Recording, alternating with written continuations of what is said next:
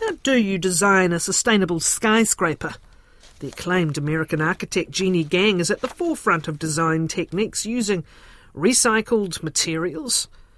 She's also masterminded the redesign of New York's American Museum of Natural History and Chicago's Aqua Tower, which is a mixed use 82 story downtown building. So, from big public projects to affordable housing to downtown skyscrapers, her designs are innovative and environmentally sustainable, and there's a focus on decreasing urban sprawl and connecting people with their communities.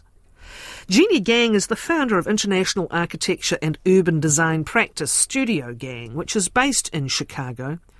She's a distinguished alumna of the Harvard Graduate School of Design, where she was recently appointed professor in practice and she's in demand for her work in the US, South America, and Europe. But she's in Auckland today and tomorrow, giving a keynote speech at the New Zealand Institute of Architects biannual conference. Jeanne, thanks for making time for us. Welcome. Hi, Catherine. Thank you for having me. What's your snapshot message to the architects you're inspiring this next day or two? I think it's about creating relationships, um, not only a building in and of itself, but how does it connect with the environment around it, and how can it work to help connect people to each other? And that's that's what really drives me and what I'm so interested in with my work. What are the some of the key elements of that that mean a, a building doesn't give a cold shoulder to its environment, but engages with it? Yeah, I always think of architecture in a way it's like ecology. You know, it's not about individual species. It's about how they all connect. So, um, how can we make spaces that let people feel more comfortable and connected to each other? Um, so, in a high rise, for example, it's usually so isolating with. Um, you know, the only way you can get outside is through your elevator, and, and that can be quite awkward sometimes when you meet people in an elevator. So it's it's really about creating more spaces with that building type um, that allow people to meet naturally. Um, I use balconies. Um, we've also done a lot of social spaces at the bases of tower, and also how it meets the city, so that it's not um, an obstacle to pedestrians that don't live there. But how can it welcome them in?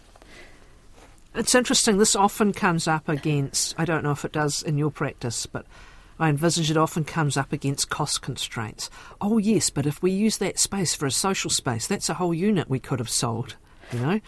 Um, or if we make this green space bigger out here, we could have put some more car parks there. Um, is this where you have to win hearts, minds, and wallets sometimes? Yeah, I think um, change is hard uh, for for most people, and you know it can be fast and harsh. So I think it's really important to for architects to be able to connect to people, the public, and the the end users of the building and the um, the, the people that live in the city and, and be very straightforward about what what's being planned and try to get their input. And um, so that's that's a practice that um, we've developed in a way to engage communities and, and to not only inform them of what's happening, but actually, you know, find out what's important to them. And that's especially important in working in an environment that's not your hometown. Um, you might not know all the ins and outs of what people are thinking, and usually the residents that live around and the communities know uh, what they need and what's important to them. So that's that's part of our process is um, listening listening to people. a good listener, a good therapist, also, perhaps. we always love to learn a little bit about our guests' backgrounds, and, and especially so with architecture, I think. From what you're just saying, um, there are other there it, it is a perspective in some ways a perspective driven profession not just in the literal sense but in terms of what drives you in in the way you experience life and the way you see mm. life and the way you believe life should be what was your own backstory that, that brought you to a love of, of, of the built environment? Well, for me, um, I, my, my father was a, a civil and structural engineer, um, and you know that gave me a real love of structure, I guess, and appreciation for building. And then on my mom's side, she was more of a community organizer and active with the local community, so and a librarian. So I think I got a little bit of both, but I was always interested in um, how structures fit within their environments, and then how communities use those structures. So it sounds very broad, but that's what it was.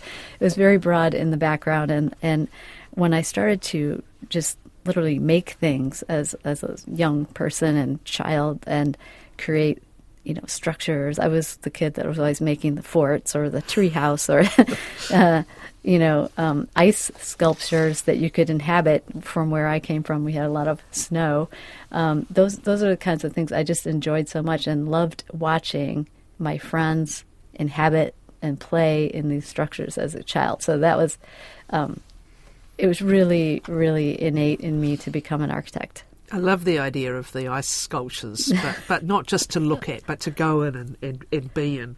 And was it a fairly conventional um, kind of academic route? You didn't you didn't go off and become a biologist or something first and then come back. You you sound like you had an instinct, an innate kind of drive towards this work from the start.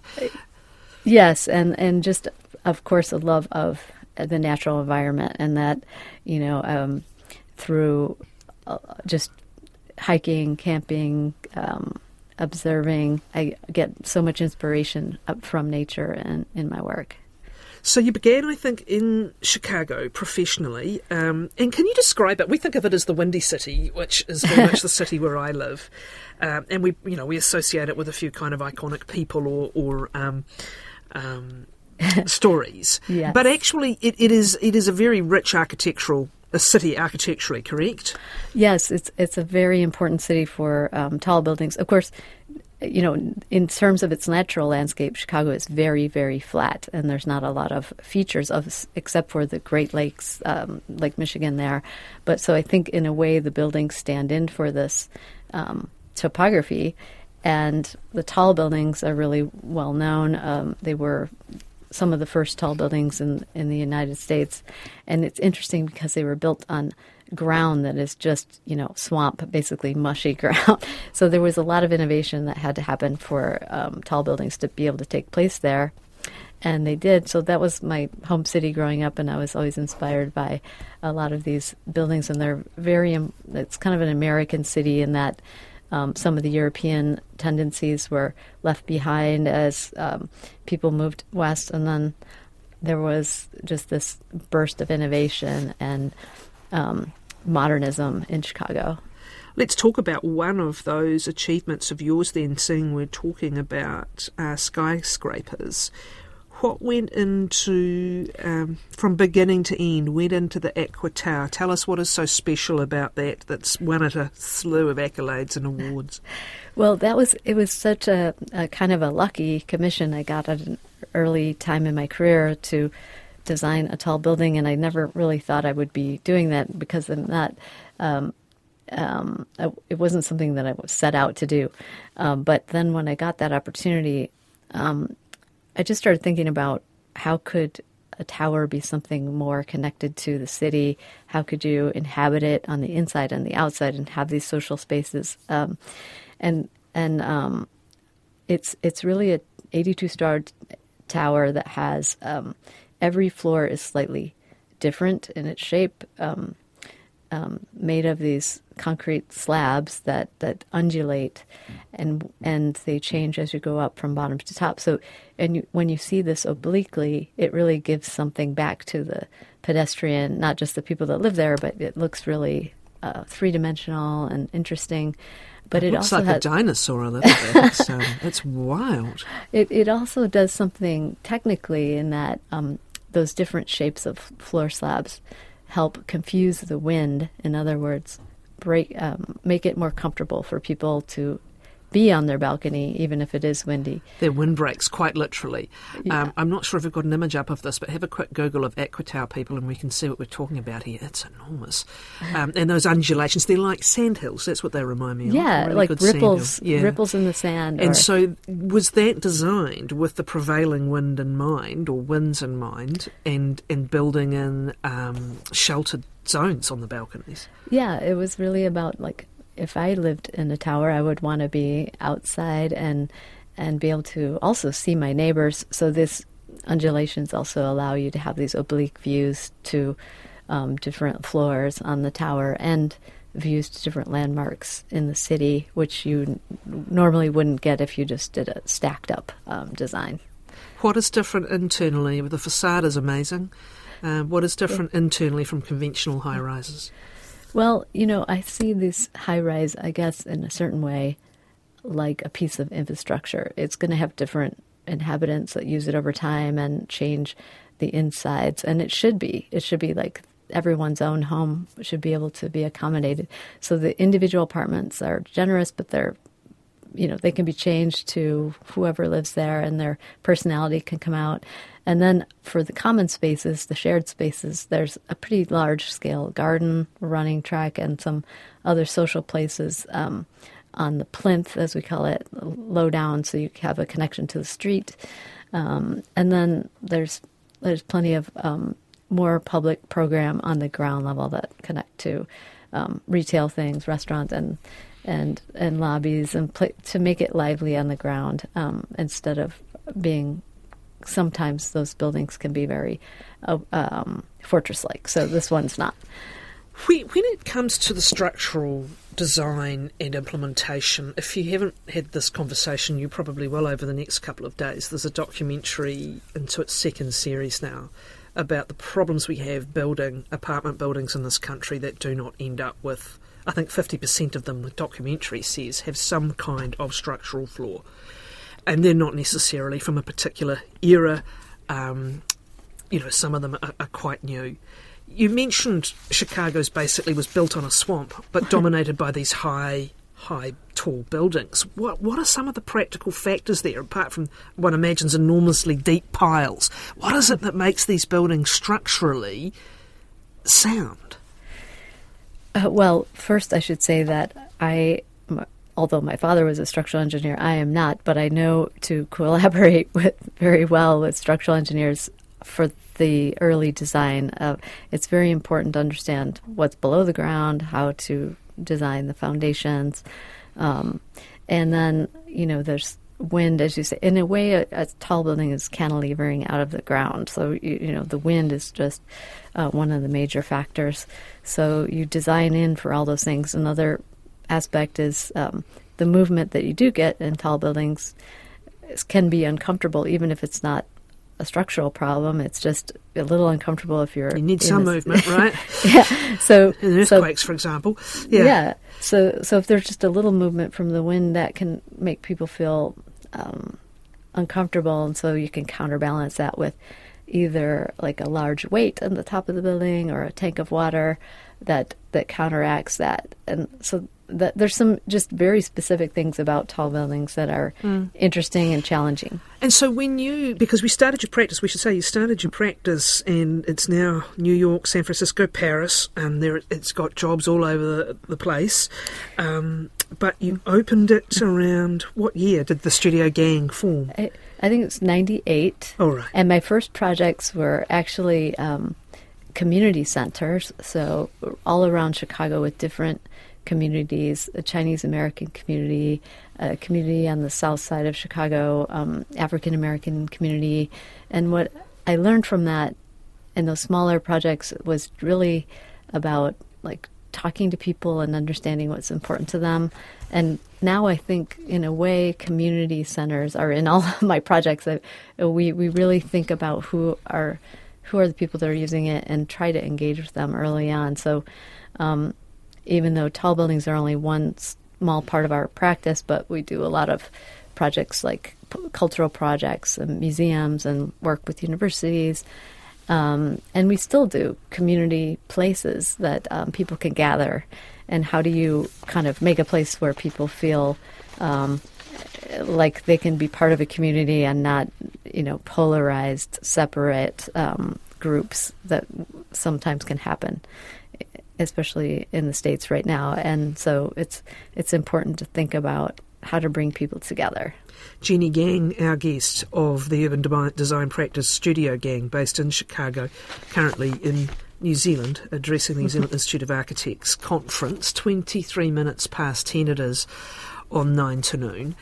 Um, we've touched on it. We've touched on those community elements, listening, and I imagine there's as many ideas and designs as for how to, you do that as there are communities, right? Um, there, is, is there another example or two you might give as to where that's really worked through listening and through yeah. innovation? Yeah, I mean, there's. I think projects are specific to a place, and that is really the fundamental thing that you have to understand. And and I, I'm not um, interested in just you know plopping the same design around everywhere. So people are different, the climate is different, the ecology is different, and so um, those are all things part of the research process that we go through to understand a place and and try to get a feel for it to make something that will be relevant for there.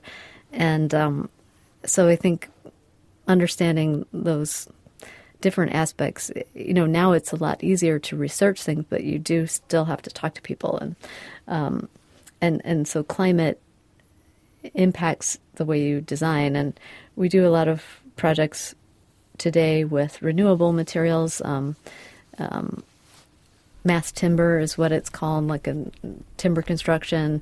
Um, and like currently we're working on one called the, the Treehouse, and it's a conference center at Harvard uh, for the different um, different schools that, that, are Harvard that, that, can come together there for conferences and meetings. Um, and but working with the local community that lives around the place as well, we found out what could be incorporated on the ground floor that would be also welcoming to people. Um, so this is a project that's really about connecting to the, the environment and um, the way that it's designed to provide shading and and climate control at carbon zero, and then also com- accommodate community members in in whatever way it can um, to to be part of a uh, of a bigger social structure. There's a big carbon footprint in the construction industry. There's a big waste footprint in mm-hmm. the in the in the construction industry. Um, in in what ways is ser- are serious advances being made on that front? I mean, you, you talk about recycled materials, for example, mm. and people go, "Ooh, it's yeah. been used before. Is it okay?" What what are some of the what are some of the things you can explain that can yeah. be done? Oh, it's a great question because um, you know, when I first started uh, the, uh, the, office, one of my first projects was a, a, community center that was made with recycled materials, and it's very challenging because, as you say, people want the materials checked, and and also they might not be the right size, and so there's a lot of we need a much better um, kind of market or organization to be able to reuse materials, and what that reusing the materials saves carbon the, the carbon of the embodied carbon of the materials, which is greater actually than the operational carbon of what it takes to operate a building. Um, you know, using the heat and, and air, those are operational things. But the materials and ex- getting the materials out of the environment takes a lot of energy. So it's good to use reuse materials. It's good to use renewable materials like wood. But what I'm really trying to emphasize uh, these days is how can we reuse buildings that are already there? Maybe we can add to them and intensify the, their use.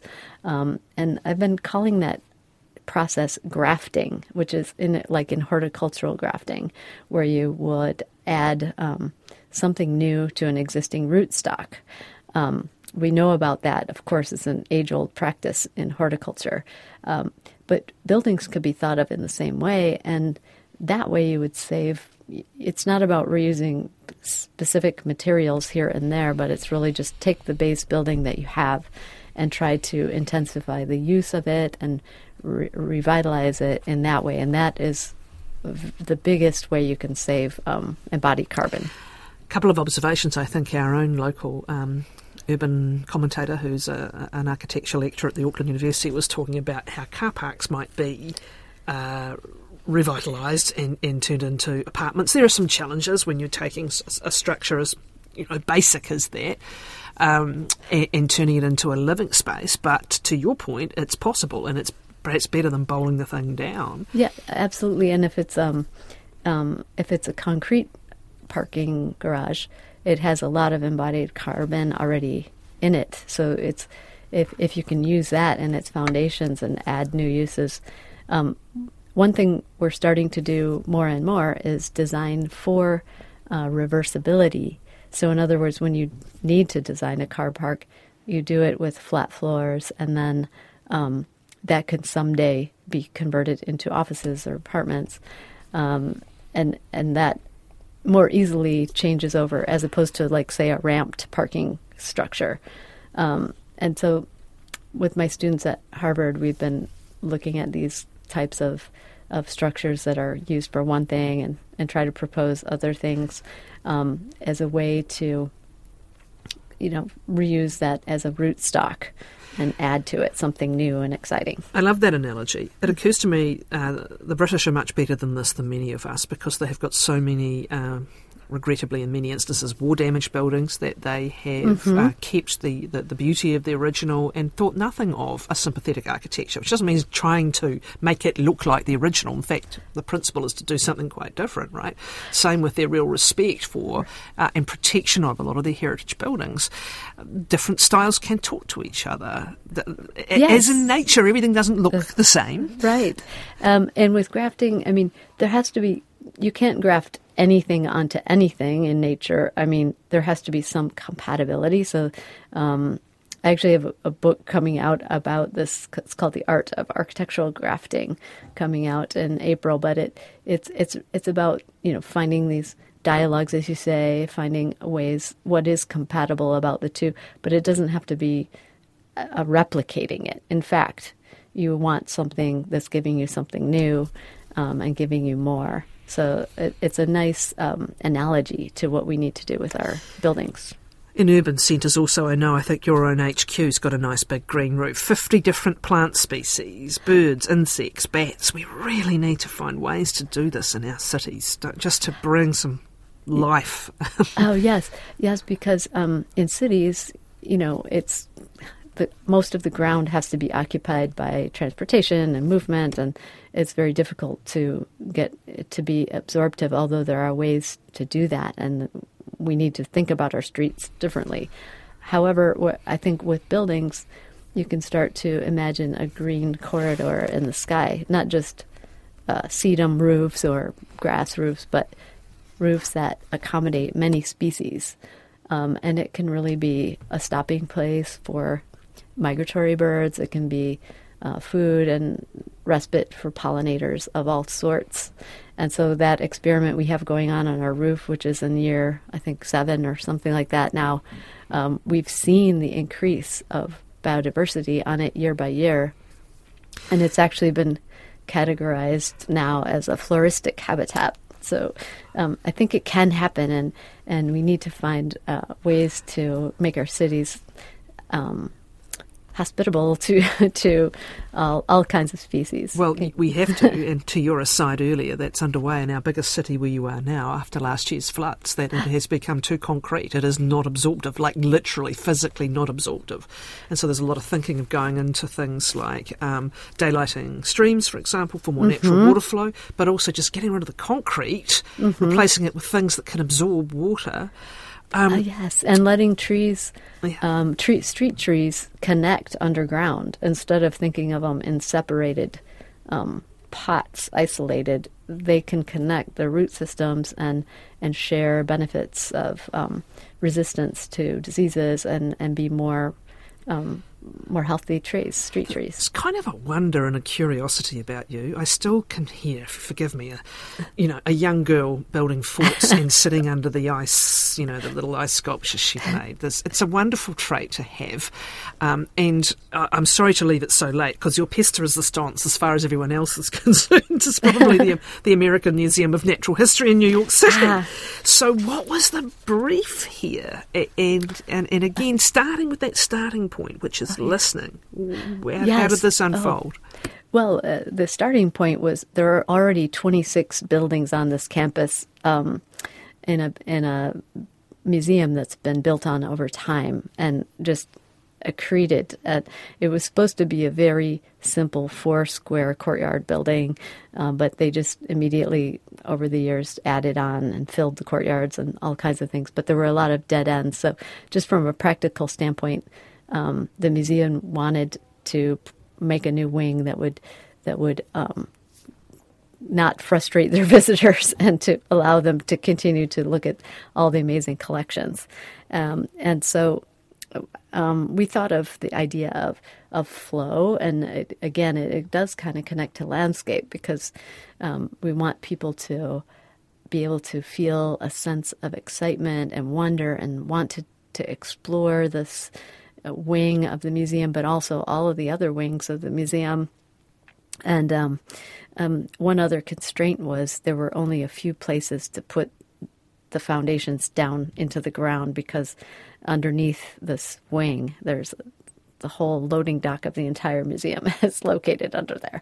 So, um, so it really came to me that you know, in a way, it's like building a structure like a cave or a wind-worn um, um, canyon where you um, you could create a flow for people, um, and and so what this is is it's a it's a structure that um, looks very organic, but it's very practical in a certain way because it's sitting on the, the, few places it can sit down on the ground, and it comes up and arches over and carries the floors of the um, the new wing, and so it feels like you're going into a landscape, like you want to um, explore and discover, find new things, and yeah, the hope is that um, students of all ages, young kids to their parents, to teachers, and even um, researchers, will be able to come in and, and really make a path for themselves, what they want to see, and and really, in a way, love nature again and in a new way and, and not just think of it as um, analysis and, and but but tr- truly embrace the, the beauty and the um, and the, the wonder that nature has. Beautifully curvy again. Enough of these straight walls hitting corners. Jeanne, what a pleasure. Thank you very, very much. That's Thank Jeanne you. Gang. Uh, and she is here, as we said, as a guest of the New Zealand Institute of Architects. She is speaking to their conference. She is with Studio Gang based in Chicago.